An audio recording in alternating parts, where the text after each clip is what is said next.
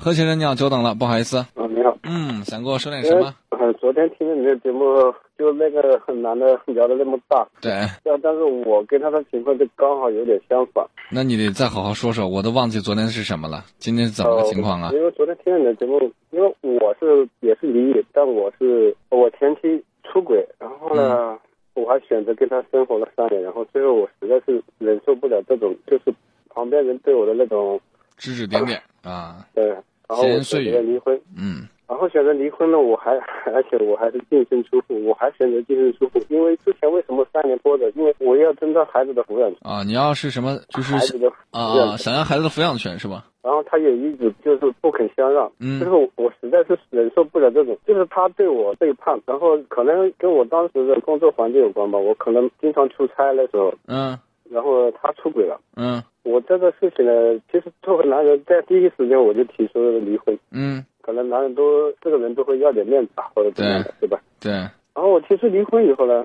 就是为了孩子这个东西僵持不下，拖了三年。对，其实我之前我那么多打拼，我我不说我挣下多少东西吧，至少嗯我把我们该有的房子、车子，我该能一个男人在外面能挣到的，跟一个嗯女人的安稳的都都有了。我只是好奇然后呢你为啥自己他出轨你要净身出户呢？我不太懂这个。因为在这三年当中，我也出轨了。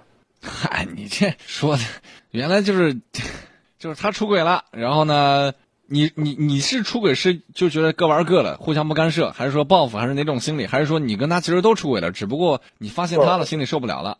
因为是这样子，我发现他出轨以后，嗯然后就我们之间没有性生活了，嗯我就觉得为什么你可以，我一个男人没出轨，你一个女人先出轨了，嗯这个世界怎么了？我不知道怎么。啊，我这个话稍微收一下，就是不论男人女人。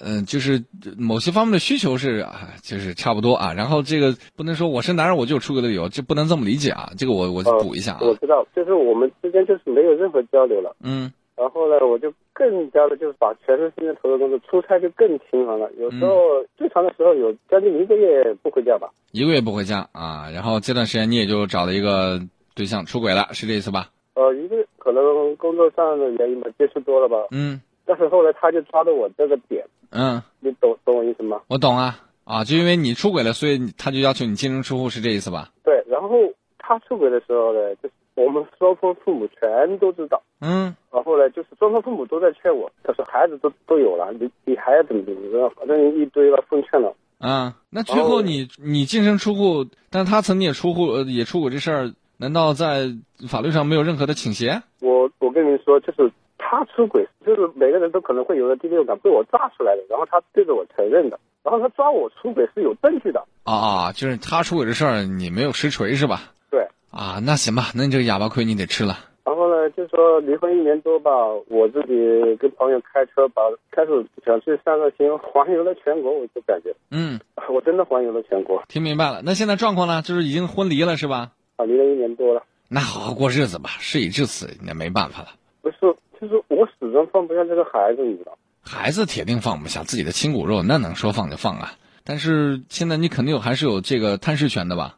就时不时去看看自己的孩子呗。没，他就是不给我看，他把孩子直接带走，带到哪儿我不知道。然后呢，当中我跟孩子通了一次电话，这一年当中，嗯，然后我听孩子那个语气啊，就是说你不要我和妈妈了。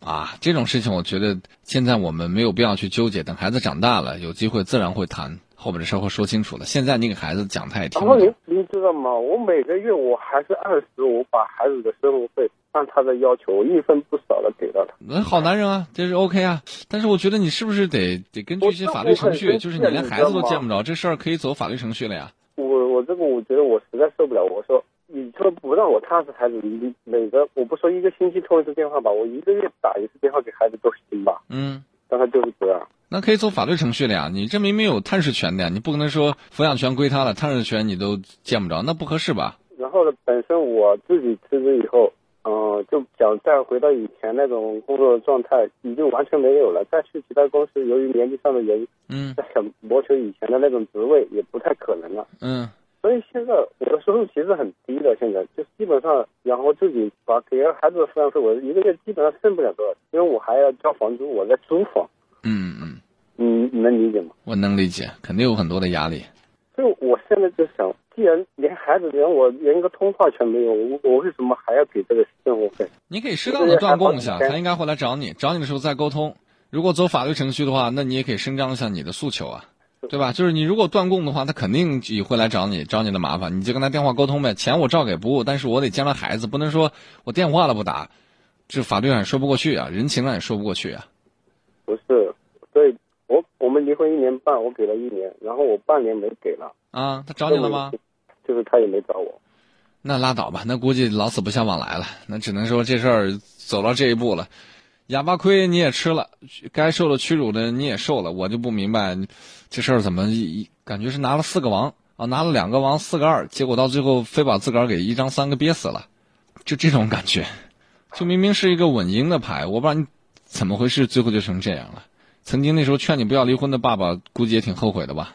就是现在双方父母呢，倒是他爸爸倒还打了个电话给，嗯，打算是干嘛呢？劝你俩复合，还是说孩子的事儿啊？哎，也没有说，就是大概简单聊了一下，其实也没怎么说，说啊以后你们好好过吧。啊，就好好就是客套一下是吧？嗯因为他爸爸毕竟就是比较那种懂事理的人，嗯，行吧，这事儿我也只能跟你聊一聊。其实挂了电话你也知道，这事儿解决不了任何，还是那么的悲催，还得从零开始去忍受和接受这么一些破事儿。唉，你这亏吃了吧？我感觉有点不值，你知道吗？就是出轨这事儿呢，到最后他全身而退，你呢，当然出轨也不对啊，被抓住，然后最后净身出我户为。什么最后选择妥协？因为我想着他一个人带这个孩子，就是你再为他考虑，有的时候你得想想，人家为不为你考虑，这个事儿有点难听啊，但你得去琢磨琢磨。这很明显，我感觉他没为你考虑，为你考虑的话，这孩子好歹得见见了，是吧？现现在我最郁闷的就是见不了孩子，然后连个电话都不给我。等等吧，等等吧，啊，看看有没有合适机会走法律程序，可能最稳妥一些。除此之外，还真没有任何好办法。这就典型的那种，就是理不清鼠还乱的那种感觉。啊，其实也就是想打个电话给你抒发一下，因为对，就是聊聊天儿男。男人我我不敢这些事情不敢跟任何朋友是的，我也就是陪你聊聊天儿。其实大家心里都清楚，这事儿天亮了，日子还得照过，结还是解不开。